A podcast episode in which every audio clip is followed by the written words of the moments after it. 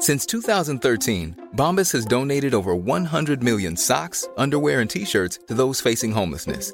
If we counted those on air, this ad would last over 1,157 days. But if we counted the time it takes to make a donation possible, it would take just a few clicks. Because every time you make a purchase, Bombas donates an item to someone who needs it. Go to bombas.com slash ACAST and use code ACAST for 20% off your first purchase. That's bombas.com slash ACAST, code ACAST. Hey, I'm Ryan Reynolds. At Mint Mobile, we like to do the opposite of what Big Wireless does. They charge you a lot, we charge you a little. So naturally, when they announced they'd be raising their prices due to inflation, we decided to deflate our prices due to not hating you. That's right. We're cutting the price of Mint Unlimited from $30 a month to just $15 a month. Give it a try at mintmobile.com slash switch. $45 upfront for three months plus taxes and fees. Promo for new customers for limited time. Unlimited more than 40 gigabytes per month. Slows. Full terms at mintmobile.com. Welcome to the A to Z of David Bowie. I'm Mark Riley, and that colourful character is Rob Hughes. And we've got a special announcement, haven't we, Bob? We have, Mark. So, to start, thank you for taking so much interest in our journey through the life of David Bowie. It's a long and winding road. That's the Beatles, not Bowie, Bob. It's a long and winding road, but we don't look back in anger. Oasis? We look back in anger. That's more like it. Oh, shut up. Anyway, we've got some news for you. As you'll be aware, the A to Z of David Bowie is free to download.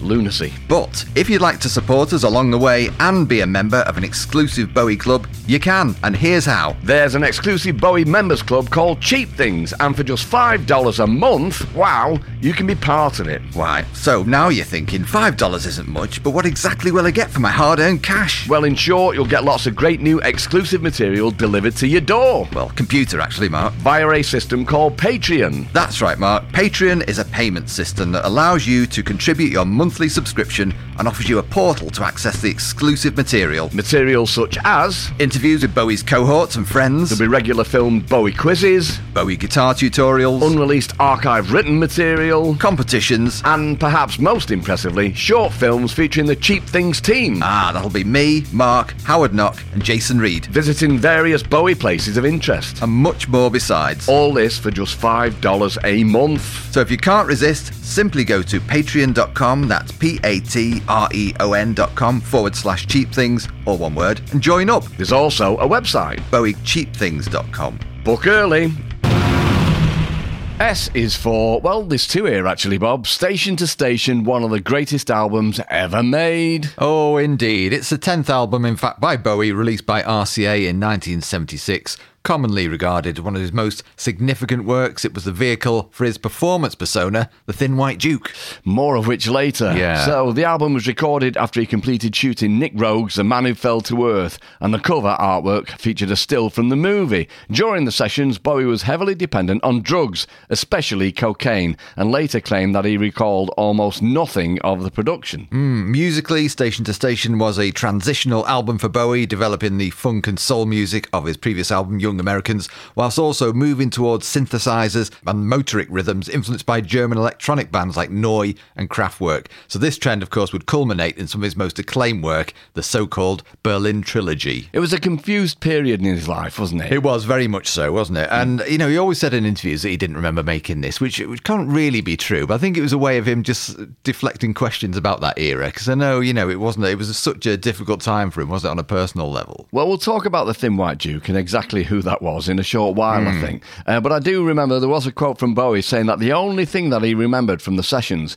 was lying under a desk and shouting to Earl Slick, "Do the Chuck Berry riff at the end of Station to Station." Talking down, down, down. But anyway, uh, Bowie himself said that Station to Station was a plea to come back to Europe for me. The album's lyrics reflected. The album's lyrics reflected his preoccupations with Frederick Nietzsche, Aleister Crowley, mythology, and religion. So, preceded by the single Golden Years, Station to Station made the top five in both the UK and US charts. By January 2017, the album had sold over 4.5 million units worldwide. I've got seven of those copies. Oh, get low. I've probably got about four. There you go. Anyway, let's get to the background, shall we? So, according to Bowie's biographer, David Buckley, the LA based Bowie, fueled by an astronomical cocaine habit and subsisting on a diet of peppers and milk, spent much of 1975 and 76 in a state of psychic terror. Stories, mostly from one interview, uh, pieces of which found their way into Playboy and Rolling Stone, circulated of the singer living in a house full of ancient Egyptian artifacts, burning black candles, seeing bodies fall past his window, having his semen stolen by witches, receiving secret messages from the Rolling Stones, and living in morbid fear of fellow Aleister Crowley aficionado Jimmy Page. It's so there's a. I tell you what, there is a biopic in that one paragraph, Bob. there is indeed. Also, what I didn't mention there was the fact that at one point, I think he had his swimming pool exercise, didn't he? supposedly. And I wonder if the message from the Rolling Stones was from Mick Jagger saying, "Yeah, David, stop nicking my ideas, will you?" That was that was quite good for That me. was incredible. That would terrify you, wouldn't it? Really would. Let's face it. Uh, Bowie would later say of LA that flipping place should be wiped off the face of the earth. He really didn't like his stay No. there, did he? And uh, I don't know if we're going to get into this at any point in here, but it was Glenn Hughes' house from Deep Purple that he stayed in, wasn't he? yeah, it was. Yeah, I mean, Glenn Hughes wasn't looking after himself well either at that time, was it? It's probably one of the best person to hang out with. I think it's like a great episode of um, uh, Stella Street, isn't it? Can you imagine? Like, so you got Bowie in there with like his urine supposedly in the fridge, with a priest having a go at his swimming pool, yeah. you know. And then Glenn Hughes comes back and goes, "Oh, David, what, what's going on in here? Look at the mess. What's this in the fridge?" You know? I, would pay to watch that. Oh, I, oh I, I fancy something to eat. What have I got? Well, I've got the option of some green peppers, some milk, or some urine. it's not a good night in, is Not it? really. Well, Anyway, it was on the set of his first major film, so not including the image then. No. Uh, the Man Who Fell to Earth, that Bowie began writing a pseudo autobiography called The Return of the Thin White Duke. He was also composing music on the understanding that he wrote to provide for the film's soundtrack. Though this didn't happen in the end, at Bowie's recommendation, John Phillips of the Mamas and Papas would write and produce all the original music for the film instead. As we know, it was released quite recently again Hmm. Yeah. on vinyl, wasn't it? And I bought it. I bought it too. Yeah. Uh, director Nicolas Roeg warned the star that the part of Thomas Jerome Newton would likely remain with him for some time after production completed on the film. With Roeg's agreement, Bowie developed his own look for the film, and this carried through to his public image. And also, you know, um, he must have really stayed with him because it, it carried on to two album covers immediately afterwards, didn't it? It did, Station it to. Station and Low. The Thin White Duke became the mouthpiece for Station to Station and often during the next six months for Bowie himself. Impeccably dressed in white shirt, black trousers and waistcoat, the Duke was an aloof character who sang songs of agonised intensity, yet felt nothing, or ice masquerading as fire, as somebody once called him. Yeah, and uh, just going back to the covers that we're talking about, station to station, and the uh, the ensuing Low. Uh, it's funny how iconic Low is as an album cover because Yeah. you look at it and it shouldn't be a great album cover really for what it is. It's an out, it's a still from a film. He's wearing a duffel coat. Yeah. you know, it's just it's not it's not ideal. It's not really, I I've mean- got a duffel and I, I, I, people don't stop and look at me when I'm just stood there on the, the, the tram stop. Well, maybe if you stared wistfully over a lake, you know, in the winter, they might do, but unlikely. Unlikely, but the thing is that I don't know if you saw this, but quite recently there was a photograph, a promo shot of Jodie Whittaker for Doctor Who, Hmm. and it, and it looked like an absolute replica of Low. Oh, really? I know I we're talking station to station here, but we're Yeah, talking yeah, about yeah. the same period of uh, well cinematography Yes, and, and stills taken from the film. Uh, but it is iconic, and uh, we'll get to the cover of Station to Station a little bit later on. We will. Okay, so the Thin White Duke persona has also been described as a mad aristocrat, an amoral zombie, an emotionless Aryan Superman. For Bowie himself, the Duke was a nasty character indeed. Now, I'm just wondering, Bob, you know, how much of this is Bowie's displeasure with himself? Okay, so at this point in time, he, wa- he wasn't looking after himself, as we've just said, and he'd fallen out with nearly everybody, hadn't he? Yeah, he had. Coco, omnipresent. Yeah, of course. Iggy Pop, around about this time, is soul buddy. You know, and we Yeah. know that uh, oh, Geoff MacCormack, Warren Peace also. Hmm. Uh, but most other people have gone by the wayside. So his, his relationship with Angie was, was tetchy. Yeah. He's also been through the rigmarole with Tony DeFries. Yeah. He'd fallen out with all of the spiders. Hmm. And he had a bad drug habit. Uh, he, he must have really like not, had a little bit of displeasure with the way his life was going at that point in time. So you wonder if the uh, Thin White Duke and, and Bowie often hid behind his characters, Yes, didn't he? yeah, of course. You're just wondering if the Thin White Duke, this persona, was actually, in a way, David Bowie, and him looking at himself and thinking, I'm a mess because he did. He ran away from all of that lifestyle shortly afterwards, yeah, didn't he? Yeah, he did. Well, the interesting thing is about, you know, when you look at the contemporary interviews of Bowie around that time, at no point does he say, you know, I'm, I'm, I'm unhappy. You know, he talked a lot about kind of giving up rock and roll, didn't he, for a long time? Yeah. But, you know, at the time,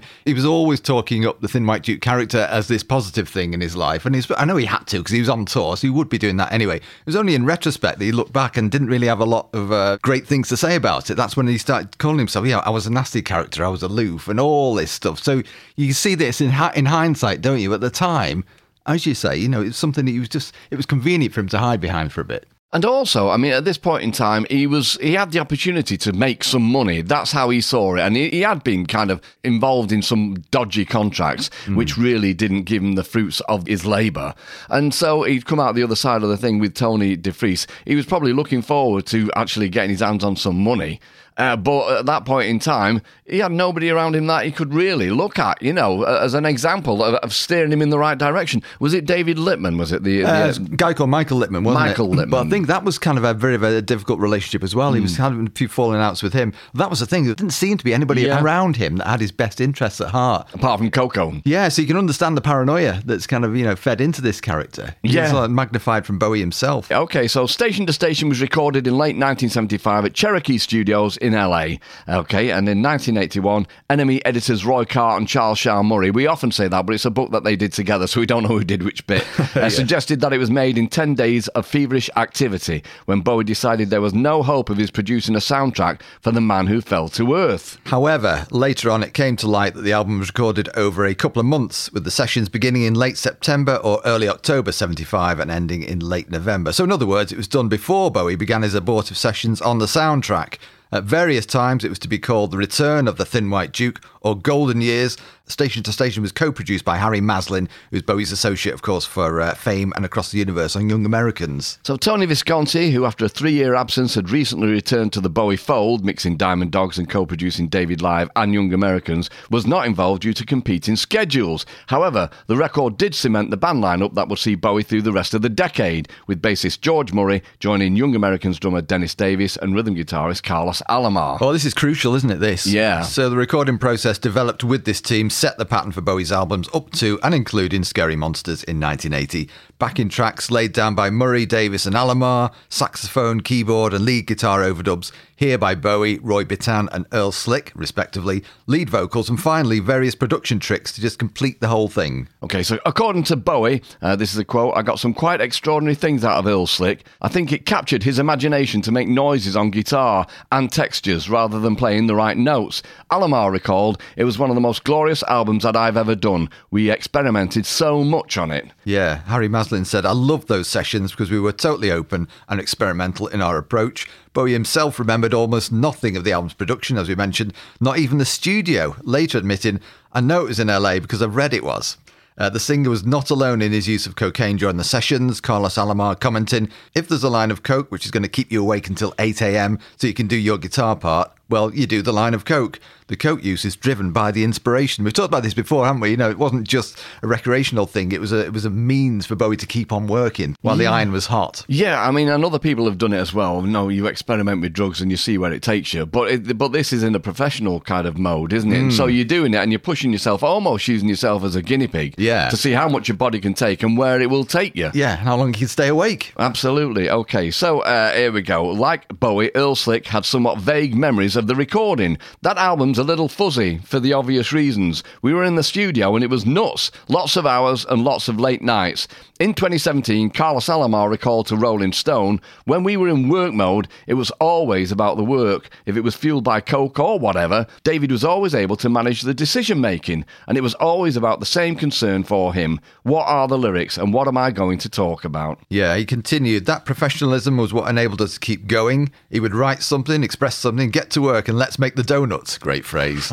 uh, from the same article in Rolling Stone, Earl Slick told of how Bowie's feverish working methods meant that musicians musicians got used to being called into the studio at any time of day or night. He said, I remember one night we didn't even have the studio booked and I was at the Rainbow Bar and Grill. And he said, as we used to say, I was under the weather. Suddenly, one of the roadies comes in. They search the whole place and find me at a back table. He says, Time to go to work. I say, It's one in the morning and I'm drunk. And he said, That's okay. David's at the studio. There's a a car outside, so I paid my tab, jumped in the car, and worked all night. I mean, that was not an unusual thing to happen. It's a great image, that isn't it? You know Yeah. what state he was in when he got there. Pianist Roy Bittan's involvement in the sessions was pretty spontaneous too. Again, this is from Rolling Stone in uh, 2017. He says, "I was staying at the Sunset Marquis in Los Angeles when we, meaning the E Street Band with Springsteen, of course, were on the Born to Run tour in 1975. I bumped into Earl Slick at the hotel, and he said, "I can't believe you're here. We were just talking about you." And when I arrived the next day at the studio, David said to me, "Do you know who Professor Longhair is?" I said, know him. I saw him play at a little roadhouse in Houston about three weeks ago. I wound up doing an imitation of Professor Longhair interpreting a David Bowie song. We began with TVC 15, and I wound up playing on every song besides Wild is the Wind. It's one of my favourite projects that I ever worked on. And I never thought about that. I was wondering where that piano came from. And you know, you try and place it Yeah. and think where it might have been lifted from.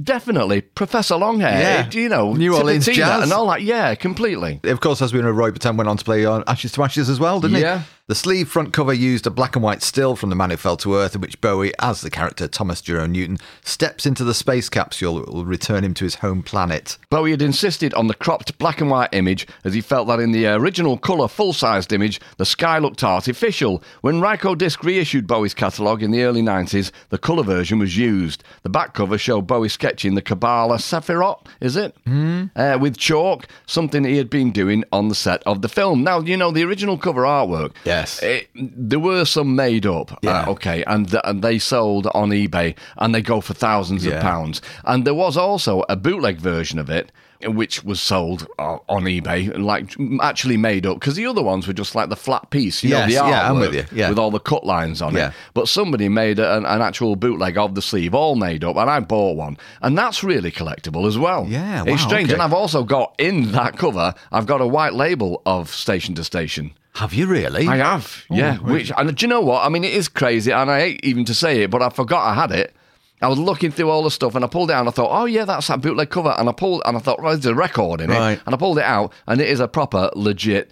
Um, station to station test pressing, and I, I sent a photograph of it to uh, to Mark Adams, Yeah. DavidBowie.com, and he went, "Yeah, I remember you buying it." Oh, right, okay. So Well- he's got a memory, and I haven't. Fair enough. Where did you buy that from? Just On eBay. On I got eBay, it on eBay. right. But also, just want to mention at this point in time, and it has been said before, um, but apparently the the idea for the cover of um, Station to Station being black and white Hmm. and being very um, plain, Bowie saw Dr. Feelgood's Down by the Jetty. That's right. Yes, that's right. Which has the same kind of thing, doesn't it? You know, the black and white image It's you know, very, in a box. very similar. Yeah, Yeah, okay. okay. Worth mentioning. Anyway, to styles and themes now of Station to Station, often cited as a transitional album for Bowie, as I mentioned. Nicholas Pegg in The Complete David Bowie called it a precise halfway point on the journey from Young Americans to Low. NME pair Roy Carr and Charles Shaar Murray again wrote that it effectively divides the 70s for Bowie. It ties off the era of Ziggy Stardust and Plastic Soul and introduces the first taste of the new music that was to follow with Low. Indeed, in terms of Bowie's own output, Station to Station showed the influence of krautrock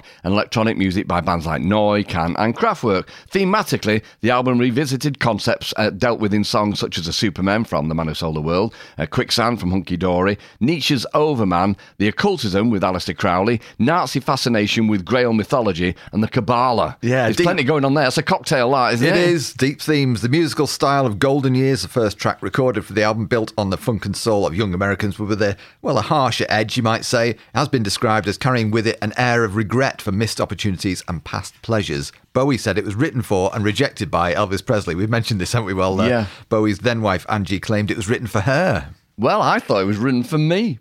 Though a top 10 single on both sides of the Atlantic, Golden Years was rarely performed live on the subsequent Isolar tour. Stay was another riff driven funk piece, recorded very much in our cocaine frenzy, according to Carlos Alomar. Now, the Christian element of the album was most obvious in the hymn like Word on a Wing. Bowie himself has claimed that in this song, at least, the passion is genuine. When performing it live in 1999, the singer described it as coming from the darkest days of my life. I'm sure, actually, it was a call for help. It's a wonderful song. Yeah. Um, well, as is the closing ballad, Wild is the Wind, was the album's sole cover and had been praised as one of the finest vocal performances of Bowie's career. Bowie was inspired to record it after he met the singer, pianist, songwriter Nina Simone, whose version is on her self titled album of 1966. So I play her version as well. Yeah. It's around about six minutes long, also. Um, I play it on the uh, Six Music program. But it Bowie's performance on that is right up there with Sweet Thing and Candidate. It is. isn't it? It is, it is really just um, absolutely magnificent. It is. I mean, that's one of the features for me, anyway, of Station to Station. The fact, really, it's when Bowie. Not that he hadn't come into his own. He came into his own vocally. I always feel with Diamond Dogs, but as it's Station to Station, he's really got it nailed, hasn't he? You know, Young Americans built that up, and then Station to Station is a little bit kind of more stripped away, and it's Bowie in, in brilliant mode, almost like Sinatra in places. You know, really crooning. Absolutely, and and the thing is that he, you know his voice is uh, like uh, like a crooner. We know you just mentioned Frank Sinatra, and he was big on Bing Crosby, as Mm. Yeah, we know yeah. again for better or for worse. Uh, but he, he started to bring out more of that kind of baritone um, timbre to his Mm. voice, didn't he? And so it started with, uh, from, as, as far as I can remember, anyway, with Sweet Thing and Candidate, Yeah. with, with it, that really bold, deep, resonant voice. But it's all the way through on station to is. station. It's like he, it's like he kind of found his voice. Yeah. And also, you know, a lot of singers they sing in a way where, which isn't good for the voice. I know that Siouxsie Sioux, she did the same thing. She sung with that real kind of baritone thing. She was a massive Bowie fan. Yeah, of And it really, really buggered up her throat. Right. She had to stop singing like that. You know, it's like it's it's not nat- it's not Yeah, natural. sure. You know, Yeah. and so you got to learn to train your voice. So you sing how you want to sing, uh, but eventually it can catch up with you. Right. And you just think that Bowie, it's all it is not operatic, but you know, it's getting on for. Yeah, it is definitely, and also I think it just shows his confidence because a lot of those arrangements, like "Word on a Wing" or uh, "Wild as the Wind," his voice is at the forefront, so there's no trickery going on. He's not trying to mask himself. You just get the impression that I know what I'm doing here, and I am confident in this voice. Remember what he says about not remembering the sessions. There's a certain amount of confidence, steely confidence behind all this stuff. Well, his voice, if you listen to Aladdin Sane, his voice is quite reedy. Yeah, it is. So if you compare Yeah. the voice, David Bowie's voice on Aladdin Sane or Ziggy, Hmm. uh, and you compare it to station to station, there's a marked difference, isn't there? There is huge difference, in fact. Uh, anyway, so uh, Bowie had met Simone in 1974 and reportedly told her, "Where you're coming from, there are very few of us out there." Simone later said of Bowie, "He's got more sense than anybody I've ever known. David ain't from here."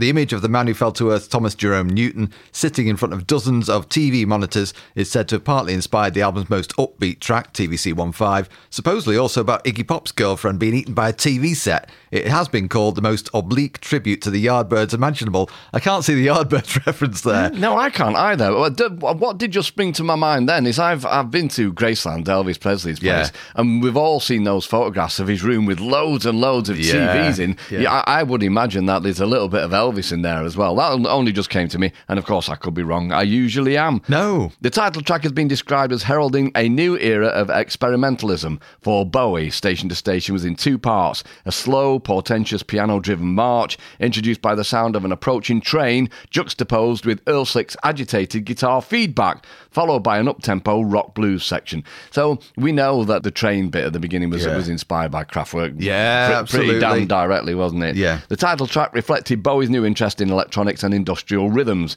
as in sound as texture, as he put it at the time. My favourite group is a German band, Kraftwerk. It plays noise music to increase productivity. That's great, that isn't it? I was just thinking driving over that you know, of all the opening tracks on a Bowie album, probably Station to Station is the one that you would single out that really sets up the entire thing. Maybe it's no game from Scary Monsters too, but when you look at like opening tracks of Bowie albums, Station to Station is the one, isn't it? Really? It is. It, it sends a chill, doesn't it? It's also five years. Yeah, of course, of course. How could I forget that? There's that. And then it'd be a bit like the Monty Python. What did the Romans ever Oh, do yeah. for us? Oh, You go, Hunky oh, yeah, oh, yeah, oh, yeah. But anyway, yeah, I know, Yeah, what you, you I know. know what you mean. It's, it's a chilling moment. It's Yeah. just absolutely It- brilliant. It just sums up everything he was about at that time. Years later, in 1999, Bowie told Uncut magazine, "Sadly, Mark, not me. I think this was Chris Roberts uh, did the interview. Since Station to Station, the hybridization of R&B and electronics had been a goal of mine. Despite the noise of a train in the opening moments, Bowie says that the title refers not so much to railway stations as to the stations of the cross."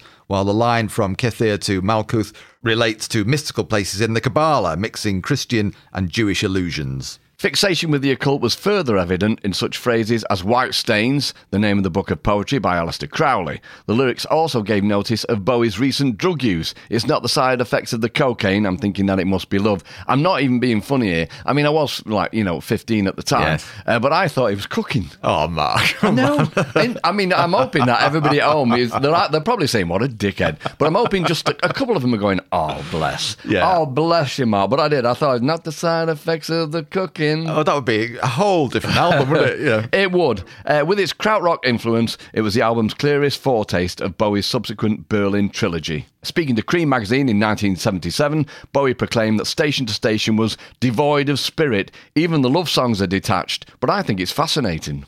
Every song on Station to Station eventually appeared on a single. Golden Years was released in November 75, two months before the album came out. Bowie allegedly got drunk to perform it on uh, TV for the American show Soul Train. He looks like he is, isn't it? Yeah, he's away fav- with the fairies, yeah. One of my favourite clips of Bowie, uh, resulting in the film clip seen on music video programmes. It got to number 8 in the UK, number 10 in the US, where it stayed for uh, 16 weeks. The title track was released as a promo 7 inch single in January 76. The single exclusively released in France and featured a shortened version of the track, uh, lasting just over three and a half minutes, which really is sacrilege. You shouldn't be tampering with that. It's not right, that is it? TVC 15 was released in edited form as a second single in May 1976, reaching number 33 in the UK number 64 in the States. Stay, also shortened and appearing on the same month, was issued as a companion 45 to RCA's Changes One Bowie Greatest Hits collection, though perversely, it didn't appear on the album. No, it didn't. Bizarre. And it's got the same sleeve, hasn't it? It's got that picture sleeve. Weird. In November 81, as Bowie's relationship with RCA was winding down, Wild as the Wind was issued as a single to push the Changes Two Bowie comp, backed with Word on a Wing and accompanied by a video shot especially for the release. It got to number 24 in the UK. Another song recorded during the album sessions at Cherokee Studios, supposedly a cover of Bruce Springsteen's It's Hard to Be a Saint in the City, which went unreleased at the time but was issued on the 1989 Sound and Vision box set. It's funny because I'm also, uh,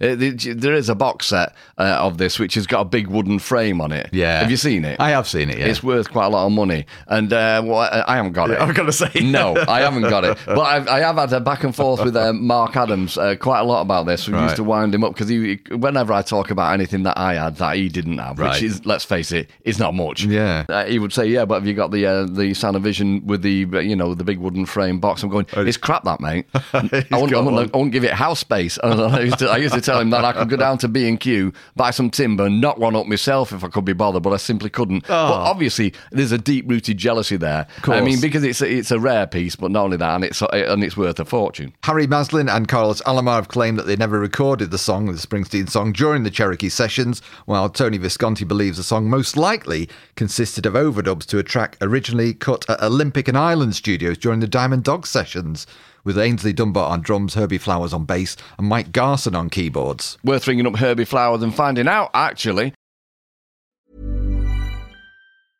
I'm Sandra, and I'm just the professional your small business was looking for. But you didn't hire me because you didn't use LinkedIn jobs. LinkedIn has professionals you can't find anywhere else, including those who aren't actively looking for a new job but might be open to the perfect role, like me. In a given month, over 70% of LinkedIn users don't visit other leading job sites. So if you're not looking on LinkedIn, you'll miss out on great candidates like Sandra. Start hiring professionals like a professional. Post your free job on linkedin.com/people slash people today. Millions of people have lost weight with personalized plans from Noom, like Evan, who can't stand salads and still lost 50 pounds. Salads, generally, for most people, are the easy button, right? For me, that wasn't an option. I never really was a salad guy. That's just not who I am. But Noom worked for me. Get your personalized plan today at Noom.com. Real Noom user compensated to provide their story. In four weeks, the typical Noom user can expect to lose one to two pounds per week. Individual results may vary. Since 2013, Bombas has donated over 100 million socks, underwear, and t shirts to those facing homelessness. If we counted those on air, this ad would last over 1,157 days. But if we counted the time it takes to make a donation possible, it would take just a few clicks. Because every time you make a purchase, Bombas donates an item to someone who needs it.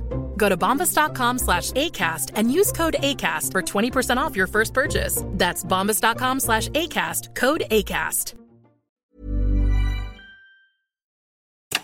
The A to Z of David Bowie with Mark Riley and Rob Hughes. So the reception to Station to Station, Billboard considered that Bowie had found his musical niche following songs like Fame and Golden Years, but that the 10-minute title cut drags. Come off it. What? What? What? What? What? The NME, meanwhile, called it one of the most significant albums released in the last five years, later naming it the second greatest album of the year. Wasn't the first Desire by Dylan? Well, it wasn't. no, it wasn't. they were wrong. Rolling Stone's Terry Morris applauded the album's rockier moments, but discerned a move away from the genre, finding it, in quotes here, the thoughtfully professional effort of a style conscious artist whose ability to write and perform demanding rock and roll exists comfortably alongside his fascination for diverse forms. While there's little doubt about his skill, one wonders how long he'll continue wrestling with rock at all. I've played station to station on numerous occasions on the radio, but I did open the show when Davey passed away and I had to do that show on the Monday night. Yeah, yeah. I started with station to station. It's a euphoric song, not particularly in that uh, surround, but yeah, it is just a, it's absolutely joyous in, in a It very is. in a very dark and sinister way, Yeah. albeit.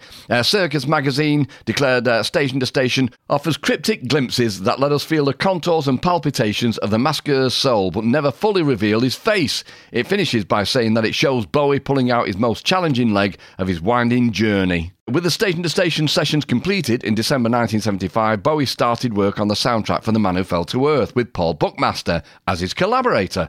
Bowie expected to be wholly responsible for the film's music, but found that when I'd finished five or six pieces, I was then told that if I would care to submit my music along with some other people's, I just said, shit, you're not getting any of it. I was so furious I'd put so much work into it. Wow, yeah, we can understand that, can't you? We said earlier on that he'd recommended John Phillips to That's do it right. as well, so it's a little bit conflicting these stories. Yeah, unless he started and thought, oh, I just can't be bothered with this. Right. And then thought, oh, you know, I'll, I'll suggest somebody instead. Anyway, notwithstanding that, Harry Maslin argued that Bowie was burned out and could not complete the work in any case. The singer eventually collapsed, admitting later there were pieces of me lying all over the floor. In the event, only one instrumental composed for the soundtrack saw the light of day, evolving into Subterraneans on uh, the next studio album, Low. And after the album was finished, Bowie hastily arranged a satellite interview with English talk show host Russell Harty.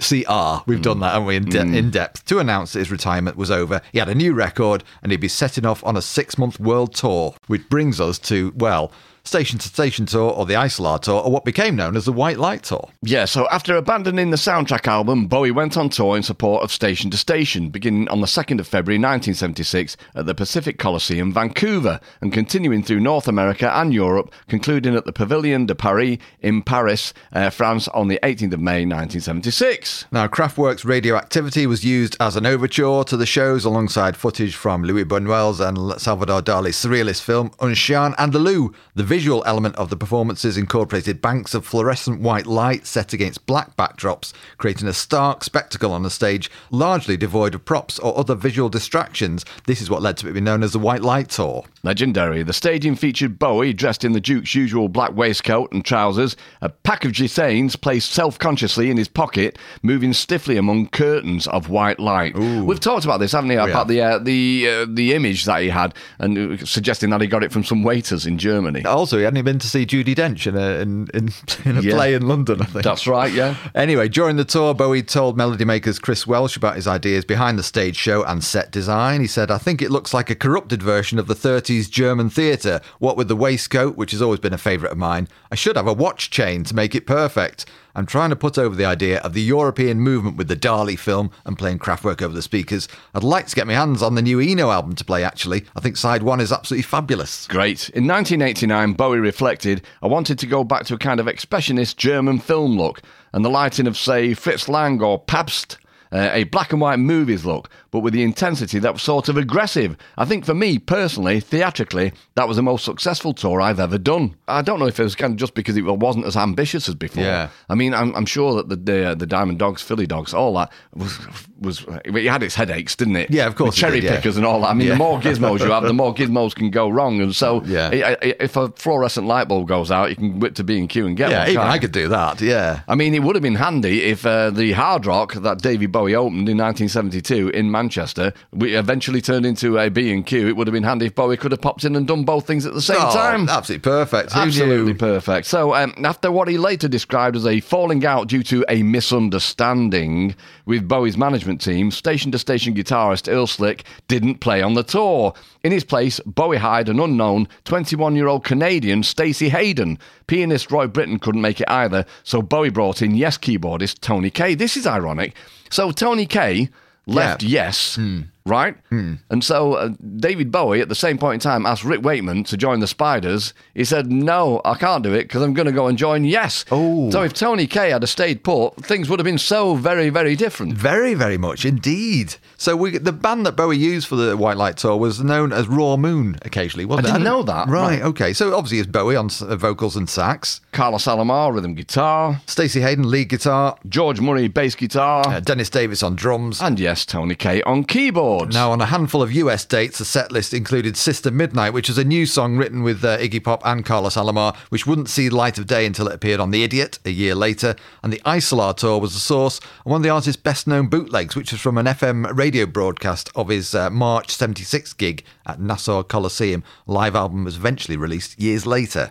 Three days before he played the Nassau Column, which was recorded and broadcast on the King Biscuit Flower Hour, and Bowie's hotel room in Rochester was raided by police. He, Iggy Pop, and two companions were arrested on suspicion of possessing marijuana, but the case never came to trial. So this has given us uh, what everybody does regard, who's ever seen it, and particularly likes Bowie, as the coolest ever mugshot in the history of mankind, isn't it? When you look at mugshots, traditionally everybody looks guilty, whether they are or not, don't they? But Bowie looks the epitome of cool. It's such a great look, just staring straight back at the lens. it could have been an album cover. Yeah. Uh, I'm sure he considered it at one point. Anyway, other incidents on the Isolar tour attracted publicity. When the tour reached Berlin in April 76, there were rumours that Bowie had been photographed outside Hitler's bunker. Then, after travelling with Iggy Pop, his possessions were searched by officials at the Russian Finnish border, and books on Albert Speer and Joseph Goebbels were confiscated. And the local press started to suggest that Bowie was a collector of Nazi memorabilia.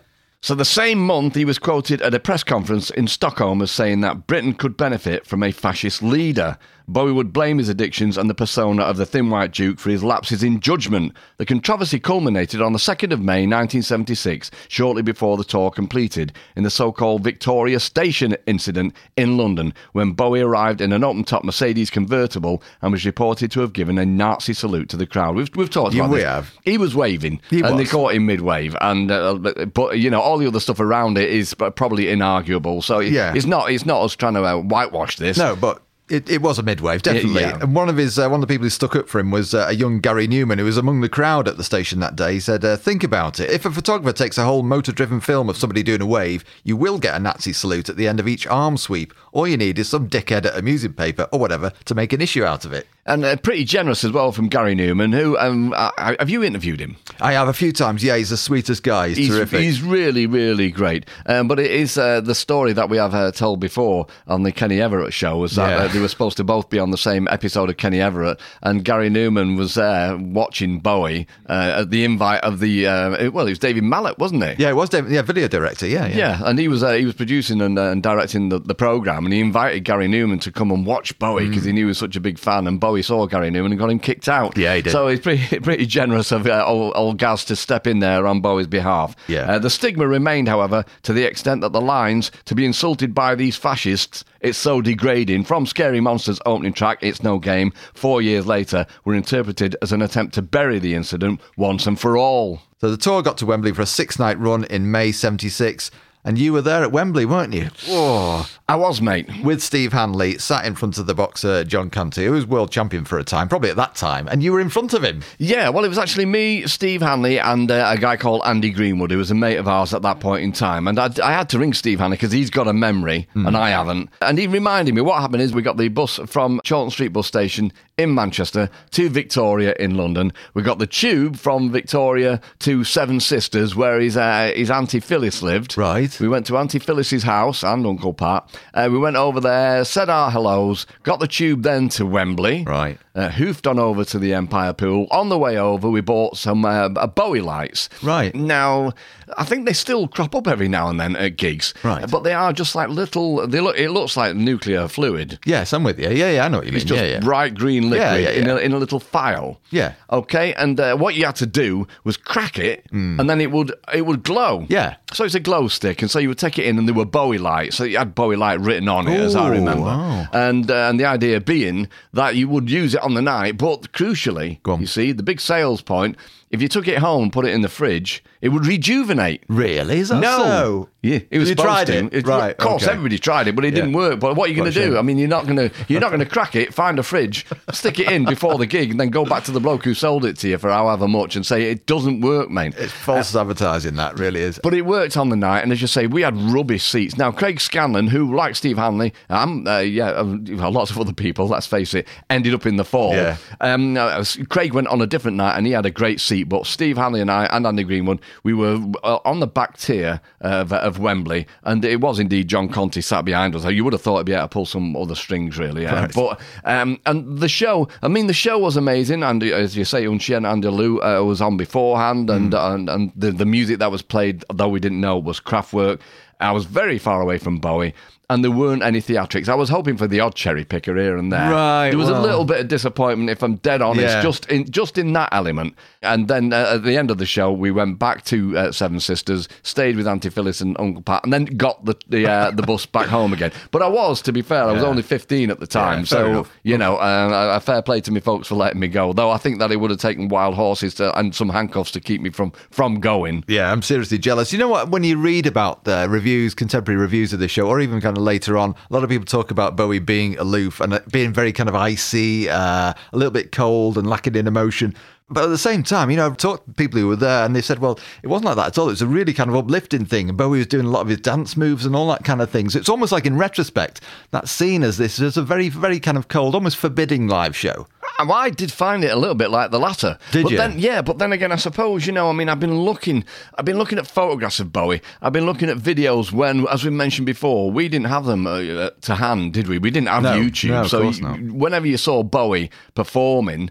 Uh, it was just, you know, you lapped up Cracked Actor. Yeah. You, know, you, you lapped up any Top of the Pops performance or Mm. one that would get repeated. So I was kind of in my mind uh, and seeing Cracked Actor expecting this kind of shimmying guy with, Yeah. the, with a couple of props, but he was, he was stalking the stage. On the night that I saw him, he was largely stalking the stage. He was throwing a few little moves, Right. which I, I believe is supposed to be the, the same kind of dance that Ian Curtis stole for his own Right, I'm with you. routine, for want of a better word, Yeah. with Joy Division. Yeah. You know, so he's got his fist clenched and he just Yeah. a little shimmy of the shoulders. Yeah. There was a bit of that going on, but Okay. I mean, he, you know, he, he wasn't um, Fred Astaire on the not on the night. No, I'm not with you. Okay, I was there. I suppose you're right though. You would be, having sort of absorbed Bowie and seeing all the videos and pictures and the rest of it. But you know, you'd uh, you'd be expecting loads of colour and flash, wouldn't you? And, and especially people on stage as well that you would recognise. Do you know what? Even at the, that point in time, I did think it was Earl Slick. I didn't know that Stacey Heydon, and I, I got the magazine, so I think he might be mentioned in the magazine, the, the actual players. Hmm. Yeah. But I was expecting Earl Slick to be there. But he didn't really have a foil like Ronno. No, you know, not. or even Earl Slick as you as you're looking at him playing. But of course, Yeah. the Diamond Dogs tour, all the musicians were supposed to be behind the scenes anyway, yeah. weren't they? Yeah, there you go. So the legacy Bowie himself has said of Station to Station, as far as the music goes, Low and its siblings were a direct follow-on from the title track, whilst Brian Eno opined that Low was very much a continuation from Station to Station. It was also influential on post-punk. Roy Carr and Charles Shaar Murray, again writing in 1981, said if Low was Gary Numan's Bowie album, then Station to Station was Magazine's. Yeah, very true. I mean, magazine were hugely influenced by Bowie and, Yeah. ro- and Roxy music, perhaps even more. Hmm. Uh, but anyway, more than 20 years after its release, Bowie considered both Station to Station and Low great, damn good albums. But due to his disconnected state during its recording, listen to Station to Station as a piece of work by an entirely different person. Bowie explained further. He said, First, there's the content, which nobody's actually been terribly clear about. The station to station track itself is very much concerned with the Stations of the Cross, as we mentioned. All the references within the piece are to do with the Kabbalah. It's the nearest album to a magic treatise that I've written. I've never read a review that really sussed it. It's an extremely dark album, miserable time to live through, I must say. Mm, In 1999, music biographer David Buckley, hello David, described Station to Station as a masterpiece of invention that some critics would argue, perhaps unfashionably, is his finest record. The same year, Eno called it one of the great records of all time. It's, uh, yeah, Yeah. we- we've discussed before. Yeah. I mean, my favourite Bowie albums uh, do change. Sometimes it's a man who, who sold the world, you know. Right, yeah, I can see But, but here. Young Americans is usually at the top there. But uh, on occasions, it's it's Station to Station. Yeah. It is one of his finest moments for me. No doubt Um, about it. Following his three Los Angeles arena shows in February 1976, Bowie packed up his house in Bel Air and moved back to Europe. First to Switzerland, Charlie Chaplin and Roger Moore's his neighbours. Yes. And then to Berlin. Yeah, CB for all that stuff. I haven't a clue where I'm going to be in a year, said Bowie after Station to Station was released in January 76. A raving nut, a flower child, or a dictator, some kind of reverend. I don't know. That's what keeps me from getting bored. So that's it for this episode of the A to Z of David Bowie. But once again, before you go, If you'd like to support us along the way and be a member of an exclusive Bowie club, you can, and here's how. there's an exclusive Bowie members club called Cheap Things, and for just $5 a month, wow, you can be part of it. Right, so now you're thinking $5 isn't much, but what exactly will I get for my hard earned cash? Well, in short, you'll get lots of great new exclusive material delivered to your door Well, computer actually, Mark. via a system called Patreon. That's right, Mark. Patreon is a payment system that allows you to contribute your monthly subscription and offers you a portal to access the exclusive material. Material such as Interviews with Bowie's cohorts and friends, there'll be regular film Bowie quizzes, Bowie guitar tutorials, unreleased archive written material, competitions. and perhaps most impressively, short films featuring the Cheap Things team. Ah, that'll be me, Mark, Howard Knock, and Jason Reed, Visiting various Bowie places of interest. and much more besides. All this for just $5 a month. So if you can't resist, simply go to patreon.com, that's P A T R E O N.com forward slash cheap things, or one word, and join up. There's also a website. BowieCheapThings.com. Book early.